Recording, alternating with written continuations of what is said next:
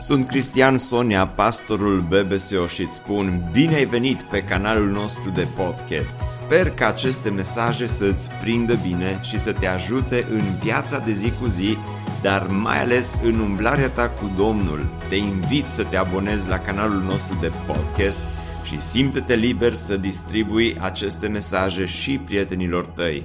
Îți doresc să ai parte de o audiție plăcută în continuare. Haideți să deschidem cuvântul Domnului la 1 Tesaloniceni, la capitolul 1 uh, Tesaloniceni, capitolul 4. Sunt câteva versete aici peste care era să trec cu ușurință, dar m-am oprit și am zăbovit asupra lor uh, și aș vrea să le despachetăm în dimineața aceasta și cred din toată inima că Dumnezeu poate să îți vorbească și ție. Haideți să le citim. Am rămas săptămâna trecută la uh, versetul 8, am văzut că Pavel acum, după ce a lăudat la început pe tesaloniceni, acum vorbește despre ceea ce lipsește credinței lor și cumva încearcă să adauge învățături prin care să îi ajute credința lor să fie mai completă oarecum. Și spune față de ei, cu privire la dragostea frățească, nu aveți nevoie să vă scriem, pentru că voi înși vă ați fost învățați de Dumnezeu să vă iubiți unii pe alții. Și am povestit despre asta la începutul acestui studiu, cum biserica din Tesalonic, exact, exista atâta unitate, exista dragoste uh, neprefăcută între oamenii din uh, biserica din Tesalonic. Și Pavel îi laudă din nou cu privire la la asta și uh, mă rog să ne ajute Dumnezeu și pe noi să fim o biserică unde sincer să ne iubim unii pe alții și sincer să existe așa o unitate mare în BBSU, așa cum eu cred că este de altfel. Și spune Pavel, și într-adevăr voi faceți lucrul acesta față de toți frații din întreaga Macedonie. Însă vă îndemnăm, fraților, să sporiți tot mai mult în privința aceasta. Amin. Și acum următoarele două versete unde vom fi astăzi. Spune, străduiți-vă să trăiți liniștiți, ca să vă vedeți de ale voastre, sau în traducerea Cornilescu spune, ca să vă vedeți de treburile voastre și să lucrați cu mâinile voastre, așa cum v-am poruncit. De aici vine și titlul predicii din dimineața aceasta. Titlul predicii este Veziți de treabă vezi de treabă. Și așa n-am mai vorbit de mult unii cu ceilalți, așa că întoarce-te în stânga și în dreapta și spune celui de lângă tine, vecine, ha, da, haideți cu toții, repetați după mine, vecine, mă bucur să te văd în dimineața aceasta. Bun, dă înapoi la versete, te rog. Dar titlul predicii este Veziți de treabă. Deci, acum reiau de la început versetele acestea, străduiți-vă să trăiți liniștiți, să vă vedeți de treabă, să vă vedeți de ale voastre și să lucrați cu mâinile voastre așa cum v-am poruncit, ca să umblați cuvincios față de cei din afară și să nu aveți nevoie de nimic și toată biserica să spună, haideți să ne rugăm. Doamne, îți mulțumim pentru cuvântul Tău care este așa de clar, atât de practic și atât de bun pentru fiecare dintre noi și în dimineața aceasta te rog să ne înveți prin cuvântul tău și lasă aceste cuvinte pe care le-am citit și care sunt adevărate să pătrundă adânc în inimile noastre, în mintea noastră, să învățăm cum să trăim frumos în această lume. Doamne, fă din Biserica Speranța o comunitate care să aibă impact în Oradea, în România și în lumea întreagă. Ajută-ne sincer să ne iubim unii pe alții, ajută-ne sincer să lucrăm în unitate. Și, Doamne, te rog așa de mult, ajută-ne și învață-ne pe fiecare dintre noi să trăim o viață care să-L onoreze pe Hristos. Amin. Amin. Străduiți-vă, spune Pavel, străduiți-vă să trăiți liniștiți. Și dacă îi să ne uităm, să facem o radiografie a acestui verset, sunt, sunt trei lucruri, uh, ca într-o adevărată predică baptistă, trei lucruri pe care Pavel spune aici, să trăiți liniștiți, străduiți-vă să trăiți liniștiți, străduiți-vă să vă vedeți de ale voastre și străduiți-vă să lucrați cu mâinile voastre. Aici e toată predica. În mod normal aș putea spune că versetul ăsta se predică el singur, să am putea spune amin, să ne rugăm și să plecăm acasă. Și unii dintre voi deja vă gândiți și ce bine ar fi, mai Cristi. Dar haideți să zăbovim puțin uh, asupra acestor învățături pe care uh, Pavel ni le oferă în dimineața aceasta. Acest străduiți-vă, care se aplică, zic eu, pentru fiecare uh, învățătură și pentru fiecare, uh, pentru fiecare sfat pe care el uh, ni-l, ni dă aici în versetul acesta. Uh, observați că o viață liniștită sau să-ți vezi de treabă nu este întotdeauna simplu. Uh, să trăiești o viață liniștită, dacă ar fi să vă pun o întrebare în dimineața aceasta și dacă ar fi să vă pun să ridicați mâna, dar nu vă pun să faceți asta, să vă, să vă întreb, câți dintre voi, de exemplu, câți dintre voi vă doriți să trăiți o viață liniștită? Păi sunt sigur că fiecare dintre noi nu am ridicat mâna sus și am zis, oh, Cristi, așa bine ar fi să trăiesc o viață cel puțin mai liniștită decât viața pe care o trăiesc acum. Toți ne dorim să trăim o viață liniștită. Dar dacă ar fi să schimb puțin întrebarea și să vă întreb câți dintre voi chiar trăiți o viață liniștită? Câți dintre voi ați putea să ridicați mâna? Nu ridicați, dar câți dintre voi puteți spune, băi Cristi, să știi că trăiesc o viață liniștită, așa e, e fain, e, e, e, cum e titlul filmului, pentru mine La Vita e Bella. E chiar, e, e liniștită viața mea. Vedeți, cu toții ne dorim să trăim o viață liniștită și de multe ori avem impresia că această viață liniștită se întâmplă cumva în mod natural vine de la sine. Ei, Pavel spune, o viață liniștită, să-ți vezi de treabă, să lucrezi cu mâinile tale, nu se întâmplă neapărat în mod natural, ci trebuie să, să te străduiești cumva. Ai, ai nevoie în mod intenționat să-ți propui, ca și pe un fel de obiectiv care ți-l propui pentru viața ta. Ai nevoie să-ți propui să faci asta. Dacă ar fi să te gândești la viața ta, obiective, poate când ai fost tânăr sau tânără, ți-ai propus anumite obiective pentru viața ta.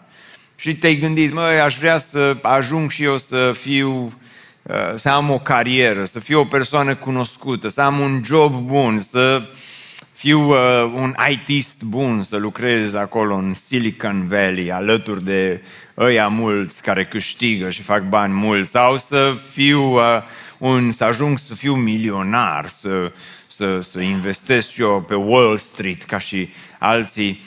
Sunt obiective care ni le propunem pentru viața aceasta, să ajungi să, să ai o carieră, o familie bună și, și așa mai departe. Câți dintre noi ne-am propus să trăim o viață liniștită? Nu e neapărat un obiectiv care să fie așa pe lista noastră o viață liniștită, deși ne dorim o viață liniștită. De, de aceea spune Pavel, trebuie să te străduiești, trebuie să lucrezi la asta în mod intenționat, la o viață liniștită. De aici e primul punct al predicii, păi să te străduiești, străduiește-te să trăiești o viață, o viață liniștită. Dar acum când vorbim despre o viață liniștită, ne tot întrebăm, măi, și, și eu m-am întrebat săptămâna aceasta, așa, mergând pe la șantier, plecând de la șantier, m-am tot întrebat, oare ce înseamnă o viață liniștită? Și am încercat să găsesc răspunsul, că m-am gândit că trebuie să vin în fața voastră astăzi și să vă dau oarecum o definiție.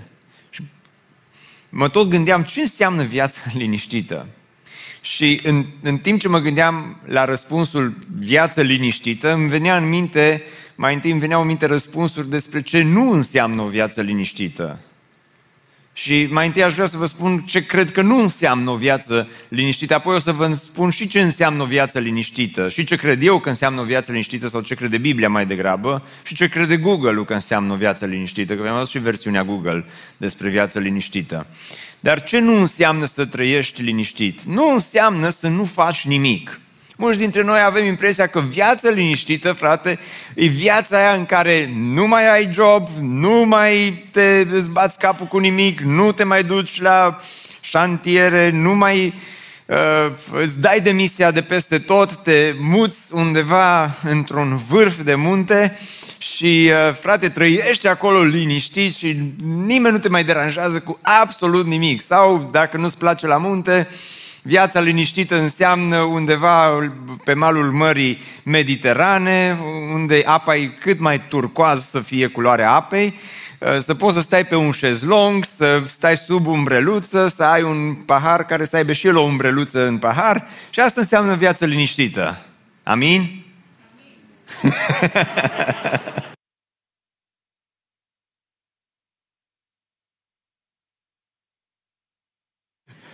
Mai predicați voi acum. Dar uh, uh, și totuși, și totuși nu cred că uh, și, și dacă zicem amin sau în punctul acesta al vieții noastre am fi ispitiți să, să spunem, uh, avem cel puțin un om sincer între noi în dimineața aceasta, Domnul să te binecuvinteze, că și mie mi-a venit să spun amin. Dar, dar, uh, dar nu asta înseamnă neapărat viața liniștită, că și cu umbreluța și cu apa turcoasă și cu muntele te plictisești după un timp, nu-i așa? Uh, nu înseamnă să nu faci nimic. Vă, vă aduceți aminte, este o pildă pe care Domnul Isus o spune la un moment dat în Noul Testament despre un uh, om de afaceri care a plecat într-o călătorie, înainte să plece în călătorie, le-a dat angajaților lui uh, talanți ca să îi investească și să aducă alți talanți. La unul i-a dat cinci, la altul mi se pare că trei și la ultimul i-a dat un singur talent. Și s-a întors înapoi și i-a întrebat pe fiecare, no, cum au fost investițiile, cum te-ai descurcat, cum a mers bursa, cum uh, imobiliarele și așa, și, așa, și așa mai departe și vine la cu cinci, uite, ți-am adus încă cinci, bine, rob bun și credincios, vine la cu trei, uite, ți-am dublat și ție, uh, am dublat și eu partea mea, bine, rob bun și credincios, și vine la cu unu, și ăla cu un, un, un talent se uită la stăpân și îi spune, auzi, am știut că ești un stăpân din ăsta mai aspru, mai nu știu cum, și uh, mai să știi că talentul ăsta care tu mi l-ai dat mie, mare brânză n-am făcut cu el, dar nici nu l-am risipit, nici nu l-am consumat, că dacă era român, sigur l-ar fi băut și talentul ăla sau l-ar fi mâncat cu careva, dar zice, uite, l-am îngropat și am zis că m-am uitat la ăla cu cinci, măi, și am văzut că atâta se stresează, și drumuri, și telefoane, și era numai viață liniștită în dus ăla cu 5 talanți. Și m-am uitat apoi la vecinul cu 3 talanți. Și băi, atâta stres o mâncat și o băgat și ăla cu 3 talanți, încât am zis că decât să trăiesc o viață ca și ăștia, cu atâtea telefoane și atâta stres și atâta bătaie de cap, eu pe a meu am decis am uitat eu așa la câteva YouTube-uri și am văzut că oameni care trăiesc o viață liniștită și am zis că talentul meu, nu te supăra acum pe mine, l-am îngropat L-am îngropat și am trăit o viață liniștită. Nu m-am stresat așa tare ca și ceilalți. Am stat, m-am mai uitat la Netflix, am mai butonat și am mai frecat telefonul și am mai uh, uh, dat câteva telefoane și așa mai departe. Și atunci stăpânul se uită la el și spune, bine mă, foarte bine, așa îmi place de tine, că adevărul că i-am văzut și eu pe ceilalți, că nici n-au postat nimic nici pe Facebook, nici pe Insta. Ce viață e aia în care toată ziua să mai îți multiplici talanții și să nu postezi nimic pe internet? La tine m-am, am văzut că puneai postări faine acolo, cu, ai făcut poză și la talent și le-ai pus acolo, fain. Bine, bine rob bun și credincios. Asta îi spune stăpânul. Bine, bine că ai trăit o viață liniștită. Nu, ci din potrivă. Îi spune, bă, tu ai vrut să trăiești o viață liniștită și așa te-ai, te-ai dat la o parte. Rob, viclean și leneș. O viață liniștită nu înseamnă niciodată rob, viclean și leneș. Nu înseamnă viclean și leneș. Să, să înțelegem bine asta. O viață liniștită, de asemenea, nu înseamnă să nu ai obiective. Ei, acum trebuie să trăim o viață liniștită, așa, fără niciun fel de planuri, fără niciun fel de obiective, fără să uh, îți pese nici de familie, nici de job, nici de uh, alte lucruri, asemănător cu ce am spus înainte, dar dacă te uiți la viața Domnului Isus și la viața lui Pavel și a celor, celorlalți apostoli, vei observa că și Isus și Pavel și uh, ucenicii întotdeauna trăiau o viață, au trăit o viață intensă. Viața lui Pavel ar putea fi o aventură, s-ar putea face un film dacă nu s-a și făcut după viața lui Pavel și ar fi un film interesant, nu-i așa? Doar din descrierile lui, din jurnalul lui, când spune că am fost în călătorie, am fost pe mare, am fost bătut, am fost în închisoare, am fost nu știu unde. Și uh, Pavel a avut obiective, uh, să planteze biserici, să propovedească Evanghelia, să îl facă pe Hristos cunoscut lumii. Și nu, viața liniștită nu înseamnă că bă, stăm cu minți, nu facem nimic. Și o viață liniștită nu înseamnă, în al treilea rând, uh, o viață lipsită de greutăți. Că mulți dintre noi ne imaginăm, băi, viața liniștită e o viață aia în care n-ai absolut nimic și n-ai niciun fel de greutăți și totul merge bine și totul este perfect și uh, nu te îmbolnăvești și nu pierzi bani și nu ești dat afară și nu ai uh, multe alte lucruri care ți se pot întâmpla, dar nu este așa. Viața asta e plină de greutăți. Dacă, dacă nu mă spuneți, vă spun ceva. Da, vă rog să nu mă spuneți. Săptămâna aceasta, la un moment dat, eram, uh, eram așa într-un moment de respiro, de altfel, și eram cu copiii și unul dintre ei, nu pot să zic care, că e ăla mai mic, dar, dar uh, eram chiar așa într-un moment bun, zic eu, al zilei, în care nici nu i-am pus să facă nu știu ce treabă și pur și simplu stăteam și povesteam cu ei și la un moment dat, așa din senin, zice cel mai mic către mine să nu mă spuneți. Promiteți că nu mă spuneți, că dacă mă spuneți nu vă zic. uh, zice către mine, auzi tată, zice, viața asta e doar un chin. și, și mă uit la el, mai zic, numai 8 ani. Dar cum, uh, cum ai ajuns la concluzia asta? Cum adică viața e doar, doar, doar un chin? De ce spui asta? Păi trebuie să ne trezim, să mergem la școală și aici, doamna învățătoare, îmi cer iertare, dar trebuie să facem teme, trebuie, apoi ne pui și tu să facem curat, să... Uh, zice, e, e așa, e grea viața. Nu, zic către el, nu-ți fă probleme, ce mai bun acum urmează. Zice, și școala ne fură copilăria și că nu mai putem să ne distrăm și să facem nu știu ce. Și zic, măi, dar, dar zic că nu e chiar așa de greu. Ba, nu că e greu, e greu, zice. E grea viața. Deci observați că viața devine grea și la 8 ani, devine grea și când ești tânăr, e grea și când trebuie să te căsătorești, e grea și după ce te-ai căsătorit, e grea și când ajungi la pensie și nu este întotdeauna ușor și atunci întrebarea pe care trebuie să o punem este următoarea. Ce înseamnă o viață liniștită? Sau cum poți să trăiești o viață liniștită? Și iarăși aici avem mai multe variante. Am stat și m-am gândit ce înseamnă o viață liniștită într-un moment în care aveam impresia că viața mea numai liniștită nu este. Cum să mă duc să predic despre viață liniștită? într-o lume în care, hai să fim serioși, Oamenii sunt stresați, e, e pandemie, este COVID, știrile sunt super negative, spitalele sunt foarte pline, uh, oamenii aleargă în stânga, în dreapta să rezolve, să facă, toată lumea e stresată, toată lumea se grăbește, toată lumea se bagă în trafic în fața ta și, și parcă numai liniștită nu este viața aceasta. Și care e definiția vieții liniștite? Am căutat pe Google. Să văd ce zice, ce spun uh, experții despre viața liniștită. Păi, viața liniștită e să renunți la relații toxice, să renunți la lucruri toxice, din ce spune Google-ul, domne, domne știu să mai mi-amintesc, să trăiești uh, sănătos, să mănânci sănătos, să uh, te duci cât mai mult în natură, Ehm, să ai grijă de tine, să dormi suficient și uh, să nu te, te îngrijorezi, să fii bun cu alții, să-i ajuți pe alții și așa mai departe. Tot felul de sfaturi care nu sunt rele, de altfel. Doamne, dă să fim buni cu alții, să-i ajutăm să mâncăm sănătos și așa mai departe. Nu sunt sfaturi rele, dar am stat și m-am întrebat, dacă punem în practică toate lucrurile astea, la final, obținem o viață liniștită sau nu? Și răspunsul s-ar putea să fie nu neapărat încurajator. Și atunci, pentru că, din nou, repet, viața poate fi grea pentru mulți dintre noi și voi. Și ce înseamnă să trăiești o viață liniștită? Am zis că o viață liniștită înseamnă o viață plină de credință în Dumnezeu.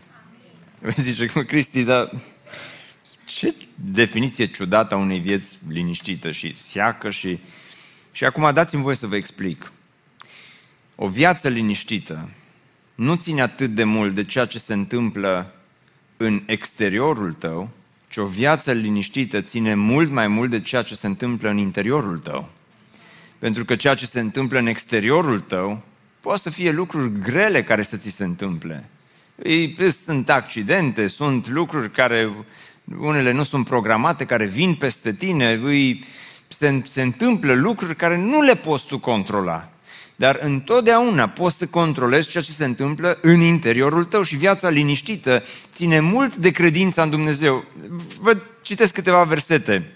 Oameni care au liniște, deși nu trec prin uh, situații ușoare. Uite, David, la un moment dat viața lui a devenit foarte neliniștită. David era tânăr și neliniștit. și uh, fiul lui, uh, Absalom, se răscoală împotriva lui David. Conflict în familie, vă dați seama, nu e ușor. Când propriul tău copil se răscoală împotriva ta. Și în contextul acesta, când David putea să dea cu capul de pereți, când David putea să se gândească să-și pună capăt zilelor, când putea să apeleze la cele mai urâte metode din lumea aceasta să, să, să uh, își găsească liniștea și să-și înnece amarul în băutură și în alte vicii și în droguri și așa mai departe, în contextul acesta, în Psalmul 3, David spune, eu mă culc, adorm și mă trezesc iarăși. Vi se pare liniștită viața lui? Din ceea ce spune aici. Spune, eu mă culc, adorm. David, dar cum poți să dormi? Că eu n-aș putea. Cum poți să... Ok, te culci, dar cum poți să adormi? Că în contextul în care ești tu, să, să dormi într-un astfel de context, când știi că fiul tău e împotriva ta, să știi că ai mulți dușmani, să știi că sunt mulți care te caută și spune și mă trezesc iarăși căci Domnul mă sprijină. Spune David, viața mea liniștită nu este dată de faptul că totul îmi merge bine, viața mea liniștită, spune, are de a face mai mult cu faptul că eu mă sprijin pe Domnul și că Domnul este stânca mea. El este sprijinitorul meu. De cine să-mi fie frică? Că Domnul este acolo lângă mine. Nu mă tem de zecile de mii de popoare care se ridică împotriva mea din toate părțile, spune David. Și apoi, mai departe, nu doar David, Habacuc, un verset super cunoscut aici la BBSO. Căci chiar dacă smochinul nu va înflori, vița nu va da niciun rod, rodul măslinului va lipsi și câmpiile nu vor da hrană și o să cadă bursa și o să crească prețul la gaz și la uh, curentul electric și oile vor lipsi din staule și cât nu o să mai fie prim-ministru, Doamne dă, și nu vor mai fi boi în grajul și nici Iohannis președinte, Doamne dă. Eu tot mă voi bucura, iertați-mă, eu tot mă voi bucura în Domnul, mă voi bucura în Dumnezeul mântuirii mele. Măi, uite că nu-i foarte liniștit ceea ce descrie Habacuc în exterior, dar el spune, totuși viața mea poate să fie liniștită, zice, totuși pot să mă bucur în Domnul, în Dumnezeul mântuirii mele, pentru că, zice Habacuc, uh, liniștea nu ți-o dă lumea, liniștea nu ți-o dau lucrurile, liniștea nu ți-o dau banii, liniștea nu ți-o poți cumpăra, liniștea ți-o poate da doar Dumnezeu. De aceea, Pavel iarăși spune în Filipeni 1 cu 21 că și pentru mine a trăi este Hristos, iar a muri, zice, este un câștig. Wow, cum poți să afirmi asta, Pavel? Asta în comparație, citesc din nou pe un uh, prieten pe care l-am mai citat aici, care în urmă cu câțiva ani a scris un articol, ateu de altfel, și spunea în felul următor, chiar, zice, am 48 de ani, probabil că mă așteaptă încă vreo 10-20 de ani, ok, restul de boală, apoi decesul, apoi nimic. Ce bine ar fi, zice, să pot crede că viața e doar o fază a unei existențe veșnice în care cineva va avea grijă de sufletul meu. Nu vă imaginați, zice, cât de tare, fără nicio ironie, cât de tare aș vrea să schimb scepticismul, rațiunea și mintea care îmi spun că orice aș face, orice aș fi, orice ar fi, în maxim 30 de ani, zice, nu mai sunt nimic. Nu pot, zice, să cred altceva. Nu pot și vă rog să mă credeți că mi-aș dori chiar foarte tare. M-ar scuti nu doar de nopți în care mă trezesc în transpirația aceea rece a spaiei mei de veșnicia neantului, dar poate că mi-ar da și energia necesară să continui să fac lucruri cu sens aici pe pământ. Și mă uit în jur, cei mai mulți dintre oamenii fericiți sunt credincioși. Oh, da, uite, Pavel a fost credincios și pare a fi fericit în mijlocul necazurilor. Cei mai mulți dintre nevrotici și neadaptați sunt atei. Prietenii mei care cred în divin au o privire mai senină, vacanțe mai vesele, amici mai buni în jurul lor. Cred că sunt și mai bogați. La mine în sat, oamenii cu stare sunt cei mai vizibili religioși. De ce? Pentru că a fi religios nu înseamnă doar a avea o religie, ci înseamnă viața liniștită ți-o dă Dumnezeu atunci când o trăiești într-o credință tare și neprefăcută în Dumnezeul cel viu și, și adevărat. Amin? De la slide următor, te rog. Pentru că, repet, a trăi liniștit înseamnă să știi că și dacă nu poți controla ce se întâmplă în jurul tău, întotdeauna poți controla ce se întâmplă în sufletul tău și de acolo vine întotdeauna liniștea, nu de la lucrurile exterioare. Se înțelege până aici? Bun, hai să mergem mai departe și spune Pavel, străduiți-vă, zice să, să trăiți liniștiți și apoi să vă vedeți de ale voastre. Și aici urmează al doilea punct din predică, străduiește-te nu e ușor, dar străduiește-te să-ți vezi de treaba ta. Și toată biserica să spună, amin. Pentru că spunea cineva odată în felul următor, ce bine e să-ți vezi de treabă, îți rămâne mult timp liber. Și lucrul acesta este, este adevărat. Acum, ce înseamnă de fapt să-ți vezi de, de treabă? Pentru că și aici putem interpreta Uh, greșit uh, să-ți vezi de treabă și uh, aș vrea să vă spun ce nu înseamnă să-ți vezi de treabă. Ce nu înseamnă, în primul rând, nu înseamnă să nu îi ajuți pe alții. Nu înseamnă că dacă vezi pe cineva în nevoie, spui, măi, treaba lui, el a ajuns în situația, eu îmi văd de treaba mea, că așa zice Pavel și așa au zis și Cristi la biserică, să ne vedem de treabă și nu-i treaba mea să îl ajut pe cel de lângă mine. Nu asta înseamnă să-ți vezi de treabă.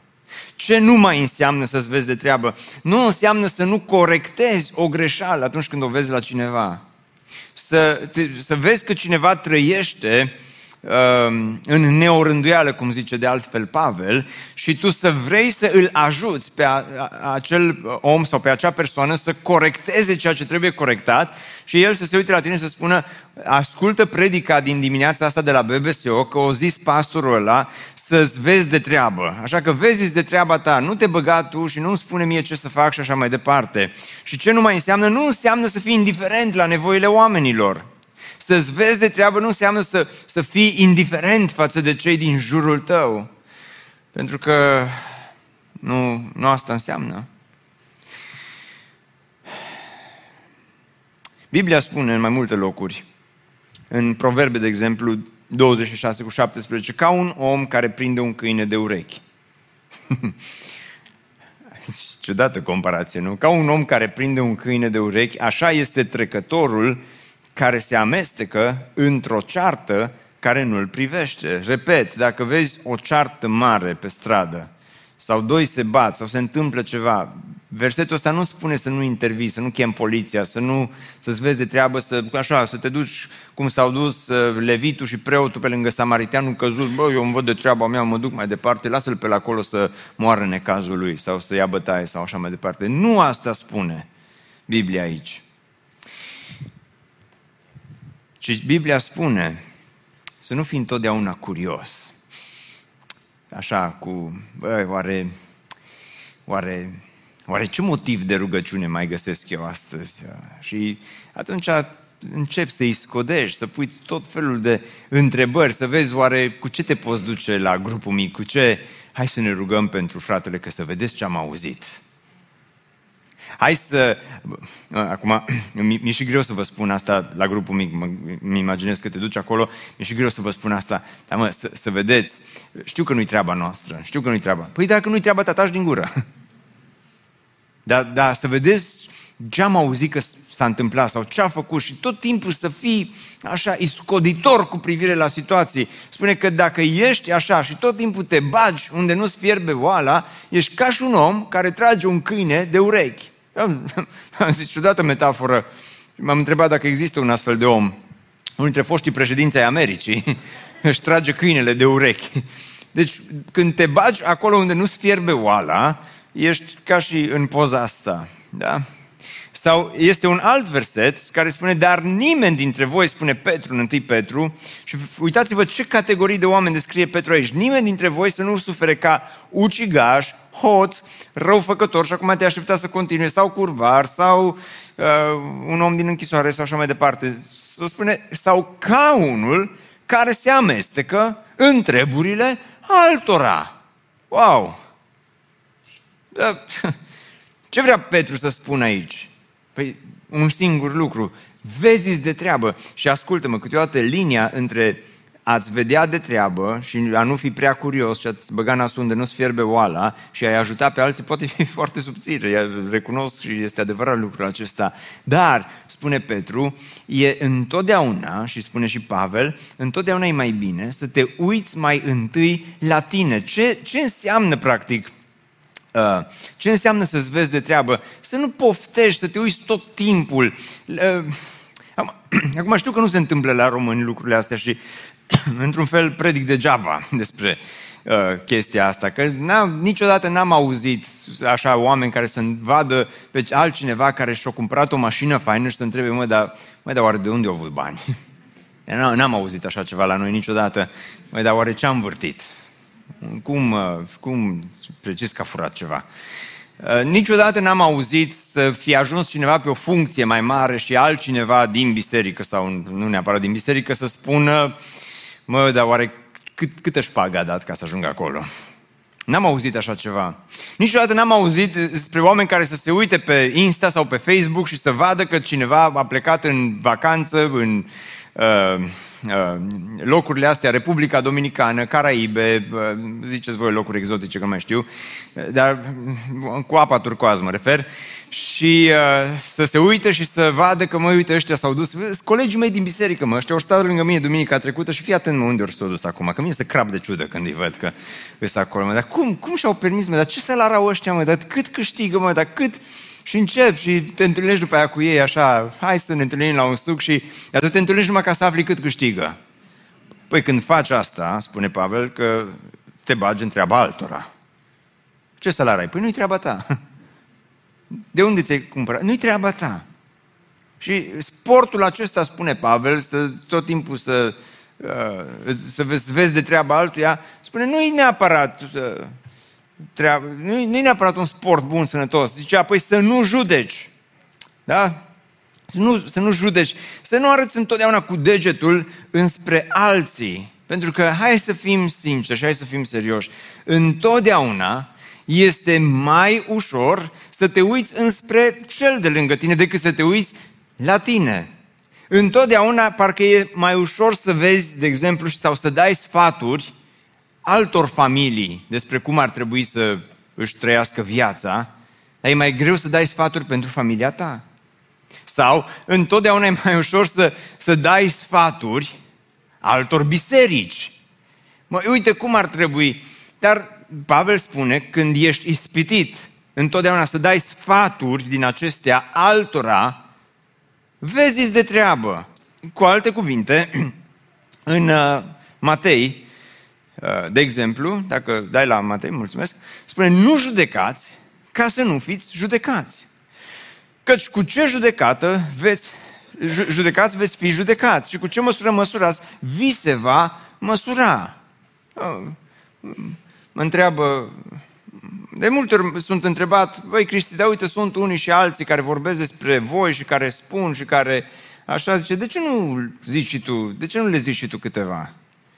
Păi uh, răspunsul l-am dat la programul întâi și la programul 2 nu pot să-l dau pentru că se filmează și poate mă decupează iarăși din predici uh, cineva. Nu că s-ar mai fi întâmplat asta, dar uh, dar și pentru cei care decupează predicile, rău și să te ia gura pe dinainte când ești în față, dar rău și să te scoată din context. Dar am și un mesaj special pentru cei care decupați din predici. Nu decupați ca să nu fiți decupați. Amin. Căci cu ce judecată decupați, veți fi decupați. Și cu ce măsură, așa. De ce vezi tu așchia, zice, din ochiul fratelui tău, dar nu observi bârna din propriul tău ochi. Sau cum îi vei spune, apropo de asta, chiar am zis o poezie la programul întâi, dar nu, nu pot să o repet la al doilea, că mă decupează. Dar, dar, dar nu observi bârna din propriul tău ochi. Sau cum îi vei spune fratelui tău, lasă-mă să-ți scot așchia din ochi, când iată, în ochiul tău este o bârnă. Ipocritule! Ipocritule, spune Biblia. scoate mai întâi bârna din ochiul tău și atunci vei vedea clar să scoți așchia din ochiul fratelui tău. vezi de treabă, spune Pavel.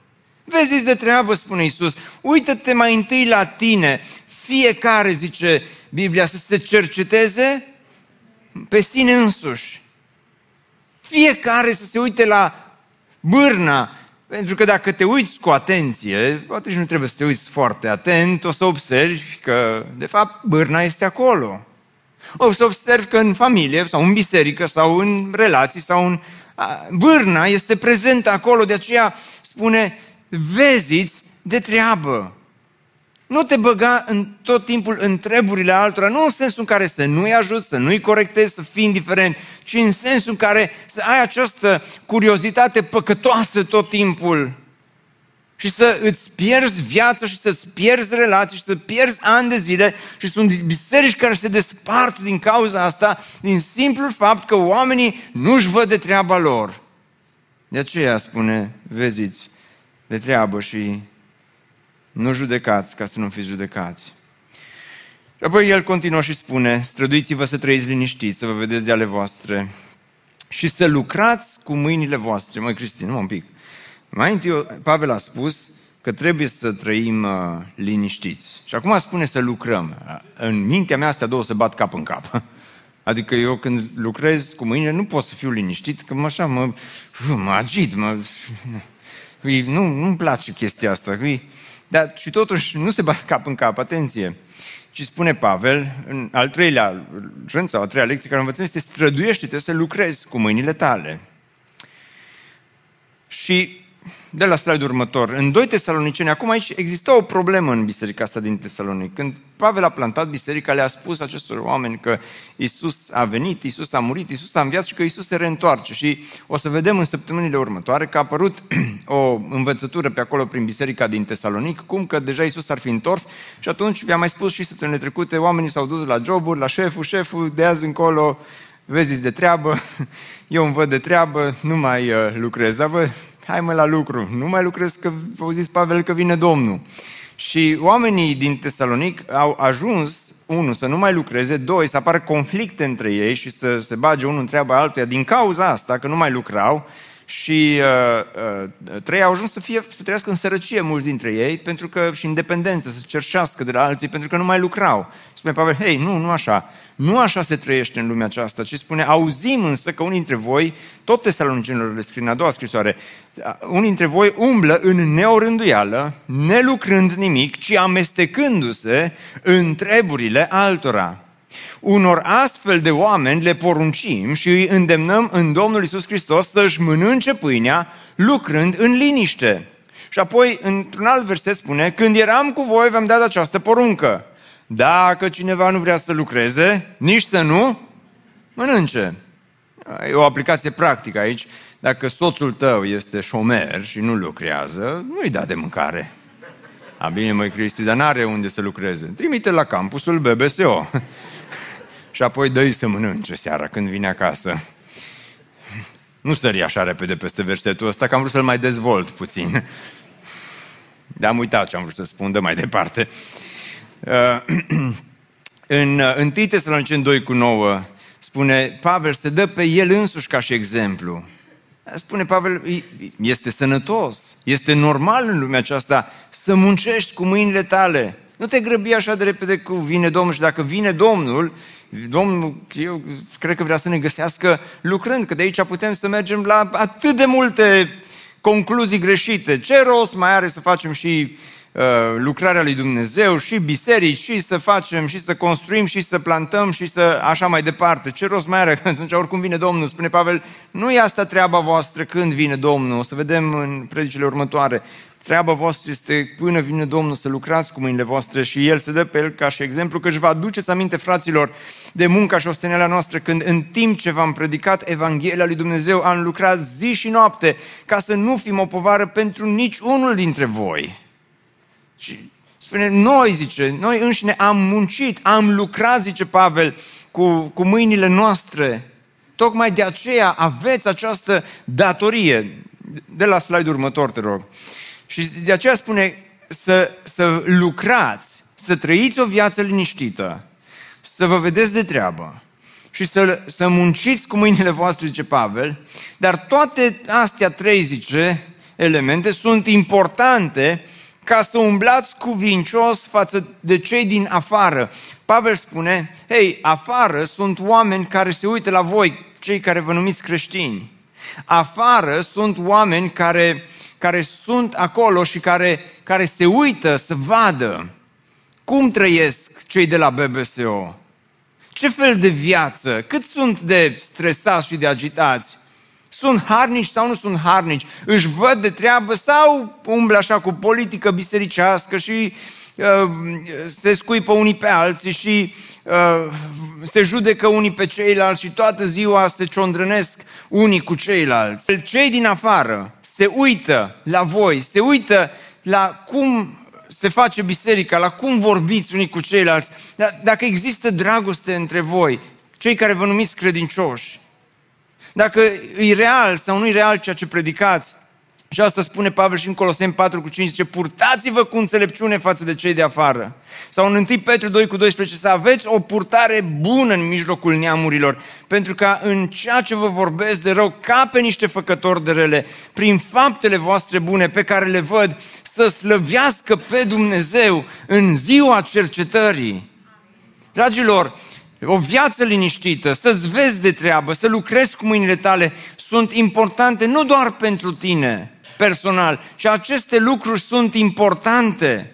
Pentru că în afară există o lume păcătoasă, o lume pierdută, oameni care stau cu ochii pe noi, oameni care se uită la biserică, se uită la cum vorbim, se uită la cum ne purtăm, se uită la cum, cât suntem de uniți, se uită la noi și oamenii aceștia, dacă, dacă se uită și văd ură, și văd certuri, și văd că sunt doar ipocriți și văd că sunt doar oameni care își fac de servicii unul altuia, la urma urmei oamenii aceștia pe bună dreptate vor spune, da, de ce să mă duc acolo? Dar pentru ce să fiu ca și ei?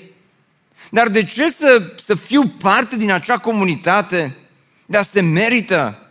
Dar în schimb, dacă oamenii din afară se uită înspre biserică, dacă oamenii din afară se uită la noi și văd că avem o credință puternică nu în circumstanțe, nu în guverne neapărat, nu în ceea ce se întâmplă în jurul nostru, ci credința noastră este o credință puternică și neprefăcută în Isus Hristos. Atunci oamenii vor vrea să vină împreună cu noi. Atunci vor dori să-L cunoască pe Domnul. Atunci vor dori să-L urmeze pe Domnul. De aceea, dragilor, vă chem să vă străduiți, să ne străduim ca și Pavel, și noi și cei care sunteți online, să trăim o viață liniștită, să ne vedem de treabă, să lucrăm cu mâinile noastre, mai mult ca oricând, pentru ca cei din afară să se uite la noi și în ziua cercetării să-L slăvească pe Tatăl nostru care este în ceruri. Amin? Ne bucurăm mult că ai ascultat acest podcast și dacă ți-a fost de folos, scrie-ne un scurt mesaj la adresa aminarondbbso.ro aminarondbbso.ro Ne-am bucurat mult să te putem cunoaște, să știm cine ești și de unde ești.